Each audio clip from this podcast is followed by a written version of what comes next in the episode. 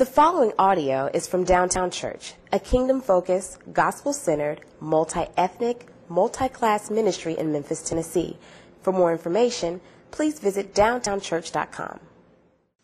This morning's scripture reading is from 2 Corinthians chapter 8 verse 9. For you know the grace of our Lord Jesus Christ, that though he was rich, Yet for your sake he became poor, so that you by his poverty might become rich. This is the word of the Lord. Thank you, Donna, for reading the word for her. Are you good? Praise the Lord, brothers and sisters. Praise the Lord. And y'all say? Y'all, y'all say, Praise the Lord. Praise the Lord, saints.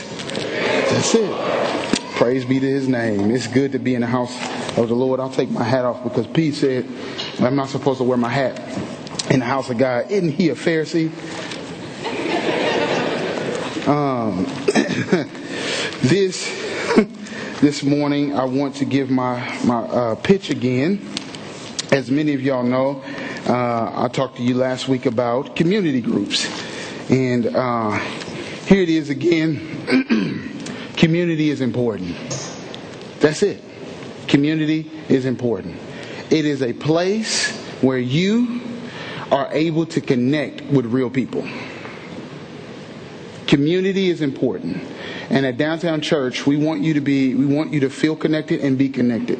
And whatever that may look like for you and your, in your life, in your family, and your life at this time, make community a priority. All of the other things in terms of what do, how much time do I need to be there? And what I figure, will, with a community, you kind of figure that out.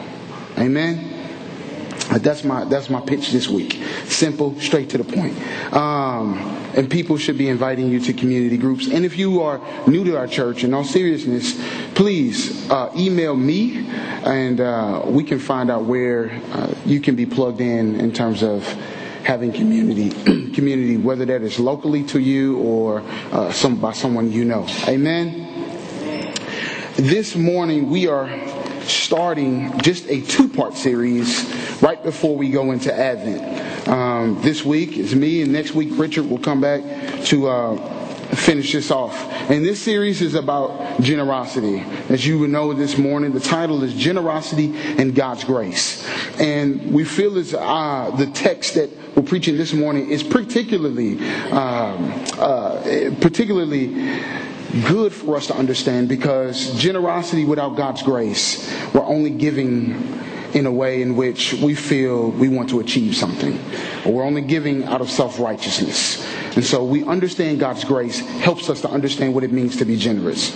And when you look at what Paul and who Paul is talking to, particularly in this passage, we don't have time to exhaust um, this entire passage, but we will look around the surrounding context. But just to set us up this morning, Paul is calling the people of God to contribute to the poor who live around them, uh, uh, the poor in, actually, in Jerusalem. So they call this, scholars say this is a collection um, for Jerusalem. And what he is doing is helping them to see that they are under uh, somewhat of persistent economic um, impoverishment and they need some relief. And what Paul is trying to tell the Corinthian church, who is actually a church that has means, is to support their brothers and sisters. Not because these individuals cannot, um, these individuals do not do anything, but particularly when you look at 8, um, chapter 8, verse 13 through 14, it's because the goal is equality. When you see brothers and sisters who are in need, when you see brothers and sisters who, uh, who need who who are in need of the body, not just financially, but also when it comes to the gospel. The idea of it is is equality, it's fairness, and that's what Paul is making a point of uh, in this particular passage, because it's not that they can't go out and supply their own needs due to trying to work more and anything like that. It's the fact that if you have people that can support you, why why not use that? And this helps us because this scripture passage does something in particular. It helps us with a distinct theological framework or foundation to understand what generosity directly helps us with. And that's with the acts of grace and living those out and experiencing that in relation in the context of relationship with Christ, but then also in the context of relationship with one another. Amen. So, so generosity in, in relationship in relationship with Jesus, uh, but then also generosity when relationship with one another. And that's, that is the framework that you all are to use this morning as we look at this passage. Uh, let me pray before we dive into God's word. Father, we love you and we bless you. As we've already seen, sing, sang this morning, your name is beautiful. Your name is wonderful. You're powerful because you're the Lion of Judah and you have no rivals. And Lord Jesus, nothing will be able to conquer you because you have conquered all things. So help us this morning, Jesus, to look into your passage, to understand the power of your grace and your love and what you did on the cross by the acts of your grace and the acts of grace towards one another. For it is in Jesus' mighty name that we pray. All God's people said, Amen. So a mother said to her child one time, Baby, I'm going to give you a dollar bill and a quarter. They were sitting in church and said, I'm going to give you a dollar bill and a quarter. When the offering bucket comes around, just go ahead and figure out which one you would have put it in the offering bucket. Okay? And so the, the, the daughter had a dollar and a quarter in her hand, and the offering bucket comes around, and then the preacher says, right in front of everybody, God loves a cheerful giver. And so, uh, right before um, she does that, she makes her exchange into the offering bucket. And then they get in the car on their way to lunch, and the mother says, Well, baby, what how much did you put in the offering plate today? She said, Well, I put a dollar in. But then the, pre- the man at the pulpit said, If God, God loves a cheerful giver, so I figured I'd be far more cheerful if I took my dollar back and I put the quarter in. Motives. Motives. God, it many times wants us to be motivated with acts in which are holy and gracious. In fact, most of the time in our Christian lives, whether we know it or not, we're not motivated to be generous because of grace. We're motivated to be generous because of guilt. A lot of times we don't, we, we, we think to ourselves or we give or we even hear pleas as to how much to give and what to give and hearing a story. And so we're motivated because something grips our heart and sometimes it grips our heart in a good way. But then there are times where we're gripped because of what we feel like we haven't done. And what I want us to understand this morning is that our generosity should not be motivated by guilt.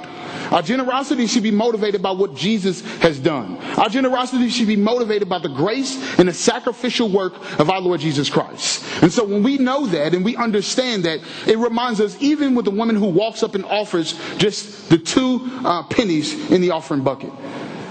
And then you also have the Pharisees who are offering far more than her. Why does Jesus recognize who she is? Well, it's because it was the context in which she offered it because he had that was all that she had. And it wasn't that she was trying to give it because she wanted to be motivated by something else, either uh, something else other than the power and the work of Jesus Christ. And what am I saying when I say that? Is that a lot of times we can be like those who are not humble, but we exalt ourselves because out of our guilt, our generosity becomes out of display. And so we want to change that. We want to say this morning the big thing our generosity should be motivated by grace and the sacrificial work of Jesus Christ. It's as simple as that. That's why our two points this morning it is. Grace motivated generosity leads to joyfulness amid affliction and poverty. And that's particularly interesting because sometimes we think about giving generously out of a surplus. But what if you think about giving generously out of depletion? That makes a contrast in relation to in relation to how we actually give. If I I just need this better job in order for me to give more. Well, if you weren't giving when you didn't have anything, you wouldn't give when you do have something. Right? So we want to change that motivation. And we will see particularly what that looks like to be going through trials and tribulations and suffering affliction and poverty, but yet at the same time have a, an idea of what it means to give out of an abundance. That's powerful. And we'll see that in verses 1 through 6. And then when we get to verses 7 through 9, we'll see grace motivated generosity is an outcome of our inward um, spiritual uh, uh, an, an inward an outward expression of our inward spiritual formation. Does that make sense? That we cannot and paul will get to this when we look at this we cannot detach how we're growing in our spiritual lives from the fact of how we are generous to our brothers and sisters we can't attach, we can't detach those those those those things. We can't make a distinction. They're closely related to if I am growing in my relationship all this year, we've been talking about growing in relationship with in intimacy with God and intimacy with one another. And also what it means in the context of community. So when you think about what it means where God is doing this inward transformation in your heart, it breaks you and it makes you and it shapes you in terms of how you're generous to, to your brothers and sisters. And you've seen this. Some of y'all went this week when Scott did a, a huge party. And there were so many people who there, some were motivated by different things, and others were motivated because they had a sincere ability to give and wanted to see generosity at hand. Let's dive right into verse 1 because I don't think y'all believe what I'm saying right now. Uh, or y'all just may be a little too cold. Uh, verse looking at looking at grace motivated generosity leads to joyfulness amid affliction and poverty. Think about that when Paul is saying to them when you go to verse 1, we want you to know brothers about great about the grace of God that has been given among the churches of Macedonia. So what he is trying to demonstrate is that actually God has given or God has displayed a level of grace in which ought to essentially display a level of generosity. I've been trying to say this over and over again so y'all can y'all can talk with me this morning. Amen somebody. Uh, so what what what he is saying is you need to know about what you need to know about this grace. I like the NIV when reading this particular passage because the NIV kind of makes it a little bit more plain. So you will hear me saying particular scriptures from particular passages from the NIV as opposed to the ESV because I don't want y'all to overthink this this morning. And so when he is what he is saying is know about the grace that God has given the Macedonian church. This grace is an effort not of their own and a desire and a, desire and a ability are in, in out of their own capacity, but it's out of what God has done with them and done to them. This joy isn't something they can purchase. This joy isn't something that they can gain. You're saying to yourself, what joy and how can they have joy amid affliction? Y'all been hearing us talk about flourishing while suffering for the past several weeks. So we just kind of, we wanted to set up this idea of that suffering doesn't mean that it is all bad that you can see God's glory and you can have joy in the midst of it. That's why we were saying you can flourish in it. And that's, and thus, when you look at what Paul is saying to them, he's saying your desire, your ability, and capacity to contribute to the efforts in Jerusalem didn't come from your own self. It came from the grace that you know from God. And not only that, he speaks of the sufficiency of God's grace and in their lives. And he wants you to notice this, that look at verse two, for severe, for in severe test of affliction, their abundance of joy and their extreme poverty have overflowed in a wealth of generosity on their part. So what, what, and what the NIV says is this, he says that it is a welled up what's welled up in them is rich generosity. So out of an abundance of joy and extreme poverty, extreme poverty, here it is. They give out an abundance they experience and are generous. Now, this helps us because this is fundamental to our theological understanding when it comes to grace, ge- grace motivated generosity. And why is that? Because listen, test and affliction does not mean depletion. Test and affliction does not mean depletion. What he is saying is affliction and testing that actually produces an abundance of joy and in the midst of extreme poverty impacts the believer in such a way it leads to generosity and liberates them, get this, liberates them from guilt, shame, self-righteousness, and religiosity. Guilt, shame, self righteousness, and religiosity. Why is it self righteousness? Because we can pride ourselves on if we've done a good job. If I've done, if I've, if I've met my quota, I've done a good job. And that's what it translates in the same way of how we express our joy. Well, if things are going well, then I have joy.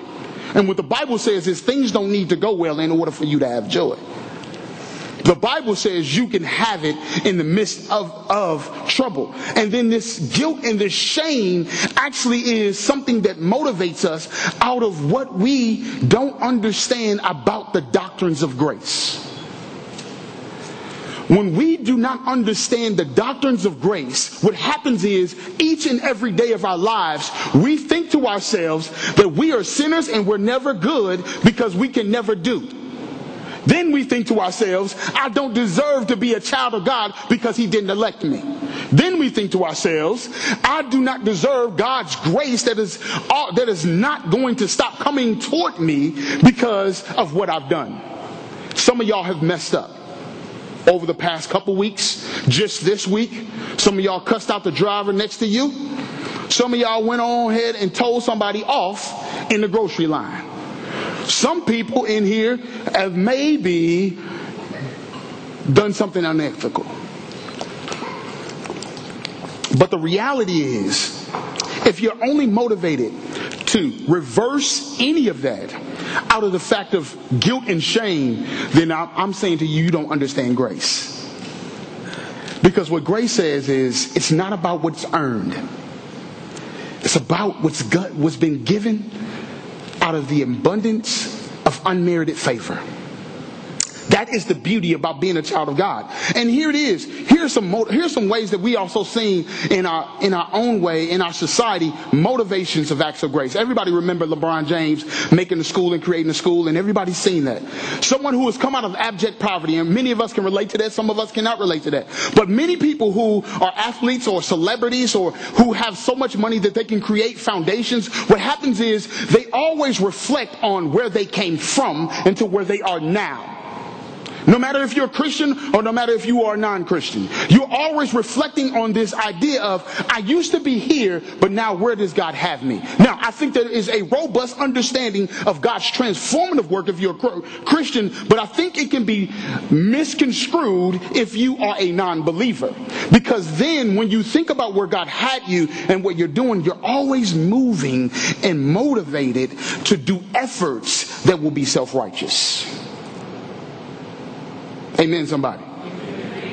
And then you also think about people who cannot relate to being have grown up in abject poverty. You have you've had means and, and you and right now you're in this church because you you want to make it you want to be a part of making a change in the city of Memphis and you're a Christian because you want to see the gospel go forward. And so you've always had means or you've always been able to uh, you've always been generous, but yet at the same time, if that generosity is only motivated to make effect to affect change simply because of what you have and not who you have,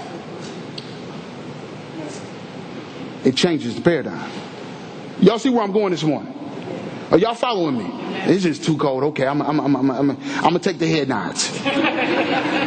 but think about this. Kurt Warner, I, I used to be a St. Louis Rams fan until they left because they're in LA now. I'm done with them. done.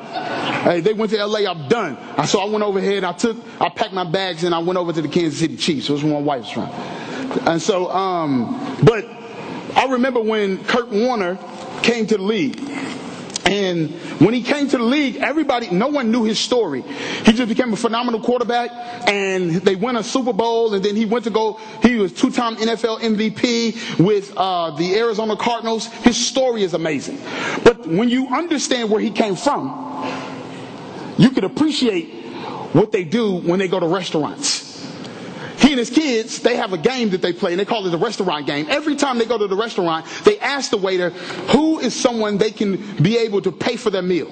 And they have, but what they do is they have the kid that particular time pick out one child, and they will pick out who they want the wait. Who, they'll pick out from the waiter who they want to support and take care of their meal. And so throughout the game, what they're trying to teach their kids, because they will pay for the meal, and I know y'all heard my story about when somebody paid for my meal, I didn't even know it. I was like, oh my goodness gracious, why doesn't this happen every time? But but I don't know if you've ever experienced that where somebody just paid for your meal and you got the bill and you're like, if I just would have got the sweet potato pie and if I would have got the German chocolate cake and I would just wrap the German chocolate cake up and took it home, you know, and, but but when you have somebody do that, what, what happens is you, you sense there's a, there's a real good feeling. And there's a real good sense of like, you're saying to yourself, there are really good people out here. Right? Well, what Kurt Warner is trying to do with his kids is help them to see that they have an abundance. They didn't come from where he came from, where he was working night shifts at the grocery store and they were living on food stamps, trying to simply feed his family every time. They, they didn't know about where they simply were suffering and could think about that. Now their tradition comes out of a joy that they know that their suffering didn't last always. And so what he tells his kids is we want our kids to grow up knowing that because of football, we are blessed. And Warner said we never want them to lose sight of what's really, what it's really about. Our circumstances are not the most important thing. It's what we do with those circumstances. That is why when you look at it, what it means to be motivated in a gracious way, to be generous, it leads to such joy because it helps us testify about the goodness of Jesus Christ. You can't necessarily testify if you don't have joy in the Lord. I want to make that clear in the Lord because there's so many people that I've seen and I've run into um, that they didn't have a dollar to their name. But they said, Mike, I have joy. They, all they couldn't put, they, all they could eat was ramen noodles and uh, uh, boiled bologna sandwiches, all of that. But they still had joy. Even people who lost so much. I see people who've, who've lost their families. Men who have lost their families because they've, they've been stuck in their careers for so long. And then when they snap out of it, it's when they get divorce papers. And the testimony is, is that God, God was with me even though I went through the divorce and my ignorance. And so now I, I, I can I can still, even though I'm signing divorce papers, I can have joy in the Lord. It's hard to even say that. It's hard to even form those words. This is what Paul says and testifies about what they do in verses 3 through 5. He's, he's showing that Christians become God's greatest testimony by God's great by God's grace. Christians become God's greatest testimony by God's grace. But there's something that we have to realize that, that those who don't have much and the way that they give generously anyway, that's so powerful. We, we should never overlook brothers and sisters who give whatever they have. Whether it's a dollar, whether it's two pennies, whether it's $20 or whatever. We should never look down upon them because they're giving because of who they know. And that's the most important thing. And then we know also those who, who don't necessarily think to themselves of the capacity that they have. What Paul shows us in this fourfold uh, evidence of liberation from guilt, shame, religiosity, and self-righteousness, we see this when he says in verses 3 through 5, they gave beyond their means. I want y'all to take that. They gave on their own accord. The ESV says this, begging us earnestly for the favor of taking in relief of the saints. The NIV makes it a little bit more plain. They urgently pled with us for the privilege of, sharing. They understood the privilege of sharing. And then they said this they gave themselves first to the Lord and then by the will of God to us. So first of all, you have they gave beyond their means, which means generous, God godly generosity, generosity encourages believers to give even though they're in an impoverished state. Is that clear to you? It, doesn't mean that you that you give frivolously. It's not this, let me sow a seed and then lay it on the altar and then we, we just kind of grow thing. It's you give knowledgeably. You give because you know God's grace and you know Him, and thus you give gener- generously after budgeting and making sure that it's clear to do so. I'm not gonna lie to y'all. Somebody, when I moved to St. Louis, I, I you know, excuse me, when I moved to St. Louis. I mean, when I moved back, when I moved to Memphis from St. Louis, my church family was excited. You know, I preached. Then they made they made a little vi- a DVD of, of like um, all the things uh, like of, of, times that I preached or times that I served. And then you know, if you're in a black church, you know sometimes it, it's kind of, it's a little extra at times because it was like you had the music behind it. and It was boom, it was all this like it was funny. It was good. It was a great time. And my wife got a communion dress. Okay, she ain't wore it yet. But she she just might bust it out one time on y'all. But they loved on us, and they really they really really did. And um uh and one brother and, in all of, of what he desired, he, he gave he gave me a check. He said, "Man, take this, brother Mike. Go ahead, and we we just we gonna miss y'all, and y'all y'all you know do easy down, uh, be good down in, uh, in Memphis." And so I go. I'm like, "Okay, good. I appreciate that, brother." I go to cash the check, and they're like, uh, "Ain't no money in the bank." I look at the check, I look at the person, I look at the check, I look at the person.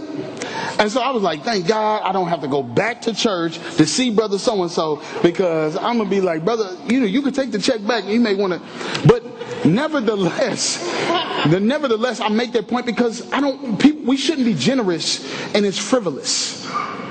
Right? We should be generous with a knowledge of what we know that we have in our means. And that, that's important. So they gave beyond their means, but they weren't frivolous in what they were giving. And then they gave according to their own accord. They weren't pumped and primed. They weren't pressed. It wasn't something that they were, they were seemingly thinking that if I, if, if, um, if, if Paul is pushing me to do such a thing, then I'll give. They didn't have to do any of that. God, they gave on their own accord with a willingness of generosity with no pressure, with no pressure. A good, a, a good, um, testimony of that is, is and Ms. Down, I hope she don't mind me using it. She already said it herself, but when in the uh, DVD of, of the women's retreat, not DVD, the video of the women's retreat, she made mention of her testimony. And many of y'all maybe remember that testimony of how she, at one point in time, needed help going to the women's retreat, but now she was able, at this women's retreat, to pay for herself and for somebody else. She wasn't pushed, pressured to prime. She gave according to her own accord. And that's what it means to give willingly without being pressured according to your own accord and acknowledging where you are. And that's the importance of understanding who we are in the context of community. And then when it's this idea of they urgently pled with us for the privilege of, of, of sharing, this is an understanding that you're sharing not and you're giving not because you're contributing just to some act or some effort. It's the power in the work of the kingdom of God that you're advancing. And so when you see other people in need, and this is where we shout out our deacons, when you see other people in need, our deacons, they've They've made their ministry, the diaconate ministry, on supporting the needs, the physical needs of people who come into our congregation who have nothing, who are walking with everything that they have in two bags. And sometimes they're trying to get into the shelter. Sometimes they're just trying to get money for food on the table. Sometimes they're just trying to uh, get a bus pass. But what happens is when we tell people to go to the back and meet deacons, what they're doing is they're going because we understand as a church that it's a privilege to serve people who are in need and then gave themselves first to the Lord and then by the will of God to us. That's important to know. Why? Because we can't give if we haven't given to ourselves, given out. We can't give out of a joyfulness in the midst of affliction and poverty if we haven't given ourselves to the Lord. Because sometimes we're looking for that to be reciprocated. Giving freely and generously, graciously means you're not looking for it to be reciprocated. You're giving because you know what's been given to you and how you've given yourself to the Lord. Amen. And so when you look at the first point, gracious, uh, uh, motivated generosity leads us to joyfulness. It leads us to joyfulness no matter where you are in your life.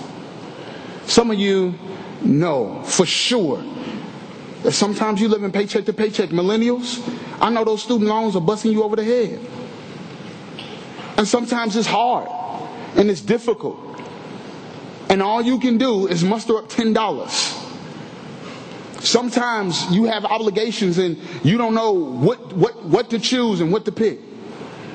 You're trying to do 10% in offering, or you're trying to give to a ministry that came, and you're trying to give out to give to, to missionaries that are asking for support.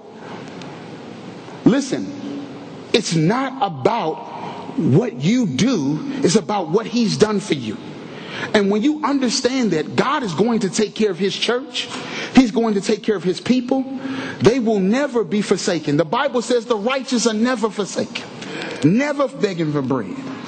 And so the truth be told, the joy comes from the fact that we know Jesus and we know He will supply every need and we know that He will take care of every person in this church and around the world. Why? Because He's a gracious and good God. And so when you look at it, then point number two, when we look at grace motivated generosity is an outward expression of an inward spiritual forming, then we have to realize what Paul is taking this pastoral moment when he says in verse seven, he says, but since you excel in everything, in faith, in speech, in knowledge, in complete earnestness, and in love, we have kindled in you. The love we have kindled in you, see that you also excel in this grace of giving. Uh, so what, what, what he then he goes on to say, is, I am in verse eight. I am not commanding you, but I to, but I to test the sincerity of your love by comparing it with the earnestness of others. Paul does not want the people to go to the people of God to feel overwhelmed, to feel like this is heavy handed. But Paul is encouraging them and affirming them, and affirming them warmly and, and in a posture that is humble. Why is that? Because Paul wants them to know that he's endorsing them to grow in their spiritual development their desire to grow in faith, we can't miss that. The desire to grow in the knowledge of proclaiming the truth, we can't, we can't miss that. The, the fact that they want to grow in knowing more truth each and every day, we can't miss that. The zeal and the love that they have for God and His people, we cannot miss that. But what He's saying is, what's been kindled in you in the growing in the Lord should also motivate you to add an extra layer of what it means to act to means that you should actually uh, proceed in displaying the acts of grace. Am I making this? Am I making it sense? If you proceed in the acts of grace, what Paul is saying is your giving then is not dictated upon me telling you what to do, commanding you what to do. It is dictated primarily because you want to see restorative acts happen out of grace in the lives of believers, those that are non believers and those that are believers that have genuine acts of love. The genuine act of love is that sometimes you know that you know that you know that you know that you don't have anything to give. Then don't But don't stop praying. Don't stop fasting. Don't stop the spiritual inworking forming of your life because you don't have anything in your pockets. The most rich generosity that you have is the grace that was given to you that then motivates you to go to the Lord who has everything to provide. That's, that's also a practice that should happen in our lives. Because what happens is, is God shows us favor. I remember my auntie, she would always say, baby Grace, uh, she would say, favor ain't fair. And you're like, auntie, what's that name? I don't know. But the reality is, the reality is, it isn't. Favor is not something that is fair. It's grace. And so again, when we understand what's forming us and shaping us in our lives, oftentimes we're formed and shaped by what we see on the TV.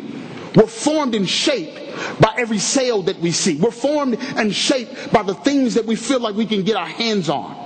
We're formed and shaped by the things that we want to wear. We're formed and shaped by the positions that we want to be in. We're formed and shaped by every single thing in society that builds habits and rhythms in us, but don't have gospel bearings.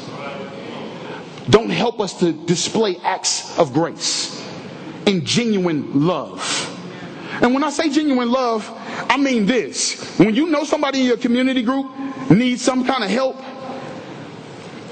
it doesn't mean necessarily that you know if if they need help that you you you have to be the one to save them and help them. But it means that you acknowledge the fact that they are in need and that you go to their need. You ask, how do, do your need? How can we? How how do how do you need your needs met? And if you can't do it, you pray. And this is this is also what's important about this because sometimes we can miss it. Uh, I know for me and myself, me and my family. Uh, uh, matter of fact, every time, and I told y'all this last week, we benefited from sometimes when our car break down, someone would let us borrow their car. Right? My wife was going through nursing school. We didn't need another bill. We didn't need a, we, we couldn't just go get a car note. We didn't want to do that. But someone else said, can we help you? And, and loaned a vehicle. I remember one of the most gracious things that happened to me when I was going to college was that my English teacher from eighth grade, Mr. Allen, wrote me a check for $2,500 to go off to school. I didn't even understand what that meant for someone to display such grace in that moment because all I all, uh, because it was because I didn't even I didn't have to see him. I was I, I didn't I didn't see him for five years, but God put me on His mind in order to give. That's powerful. And so, what I'm saying to you guys, even in the context of community, it helps. Why? Because verse 9, it, it, seals the deal for us. Verse 9 seals the deal for us. Look at verse 9. It says this, and we read it For you know the grace of our Lord Jesus Christ, that though he was rich, yet for your sake he became poor, so that you by his poverty might become rich.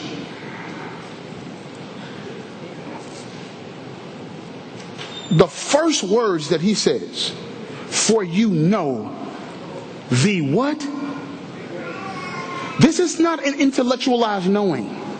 This is a relational knowing of the grace that Jesus has been able to place on his people, bestow on his people through the efforts of the cross, makes it change the way that we understand what it means to have intentional, intimate relationship with Christ. Because you, if you don't understand the grace of God, there is no way you, we can understand what it means to be generous to others. That is my major point. That's why I'm saying, I said from the beginning that our generosity needs to be motivated by what Jesus has done out of the sacrifice for us. Why? Because when we look at what he did, Jesus didn't do what we often do. We give out of this resource. Jesus actually became poor. So it wasn't that God came with money in his money bags to free people. God put away his richness, entered into our poverty, and gave himself out of that. How many people willing to become broke so they can give to somebody else? That's exactly what Jesus did. And that's why it's so powerful. Because the spiritual reality that works in our hearts and our minds begins to change us because extreme poverty helps us to understand that we cannot we cannot give. But when Jesus shifts the paradigm, he says, I'm giving over my riches so that you may become rich. Oh, what does that mean? Now that you're adopted children, you're no longer just poor children. You don't feel like orphans and aliens. You're my child. And so what is in the kingdom, you will also inherit. Oh, you, you may feel as if you're beat down, broken, and, and pushed to the side. But, but let me remind you this morning of what the text says. It's not just about what you give out of your pocket, it's giving your time. It's sacrificing time.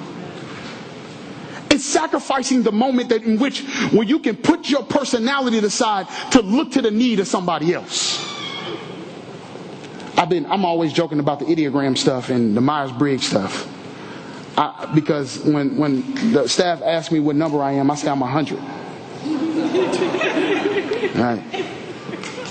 But sometimes we're not wired. What I learned from listening to them, we're not wired the same. have different wounds and we have different issues and they cause different things in our lives. And so sometimes we have to jump over the barrier by God's grace in order to see the needs of our brothers and sisters. Because sometimes we can't see it because of our own wiring. And what I'm saying to you and what I believe the Bible is saying is that this reality helps us so much because, like the Macedonian church, may not have a lot, but we don't need to be pumped, primed. We don't need to be pressured in order to give out of abundance, even though there's extreme poverty. Why? Because you desire the spiritual inworking of Christ. Grace Groner, y'all probably heard me talk about her once. She died. And when Grace died, nobody knew that she had seven million dollars. Why? Because she lived in a one bedroom apartment. She worked a regular old grocery store job. I mean, no, a pharmaceutical sales job. She didn't have a car. Where she shopped, it wasn't Whole Foods or Trader Joe's or Spruce or the Sprouts. I said Spruce. Sprouts. Help me, Jesus. Sprouts. Fresh Market. She wasn't eating fine dining. She saved her money because the way she lived in order to benefit others. Because at, at the end of her life, when they found out she had $7 million, in the will it said she wanted to make a foundation for students to go to college. Grace, in the reality of her own life and by her name, actually said that I don't want to live a life that's lavish because I want to look to help those in need. Out of her own richness and what she had, she stewarded in such a way that she didn't live above and beyond. But she lived in the context of what she had so that others may benefit as well. Isn't that the gospel? Shouldn't we teach our kids every time this offering plate come around to put whatever change you have in your pocket to teach them to put it in there. Because they don't have anything. And so whatever you give them, they put it in there. And they can remember, ever since a baby, I've always give. I've always given. Even when you are walking around here and you have your babies and you're doing hospitality or you're serving in some capacity, having them with you to, to hand out bulletins, having them with you to teach a class. You know what beauty in that is? They will never remember, they will never forget a day where I wasn't serving somebody else. In the church, outside of the church. That is the beauty of grace motivated generosity. Because even babies can get it. And it will form and shape them in a spiritual way that will transform their lives. So, this outward acknowledgement of this should help us to see that we're privileged to participate with God in His work. Why? Not because we want to exalt ourselves, but as the tax collector and the Pharisee, in that story in Matthew in Luke 19, I mean 18, 9 through 14, when you had the Pharisee who prided himself on how much he had given and how much and what he did. And you had this tax collector who didn't have a lot, and he worked for the Romans, and he took from other people. He was, he was working a deadbeat job. But he gave whatever he had. And Jesus said, He's exalted because of his humility. That's the last part of this. Grace motivated generosity is an outward expression of God's grace in our life and his sacrifice, which then keeps us humble, no matter how much we give. Let me pray for us. Father, we thank you and we bless you for your mercy and your grace and how love, how good you've been to us. As we sing this song, that you're awesome. Help us to sing knowing that there is no one else like you. And you're a God that can do exceedingly abundantly above all that we can think or ask. And so we help help us, Lord Jesus, to be a church that lives a life that displays your grace and do acts that also allow your grace to be manifested. For it is in Jesus' mighty name that we pray. All God's people say it.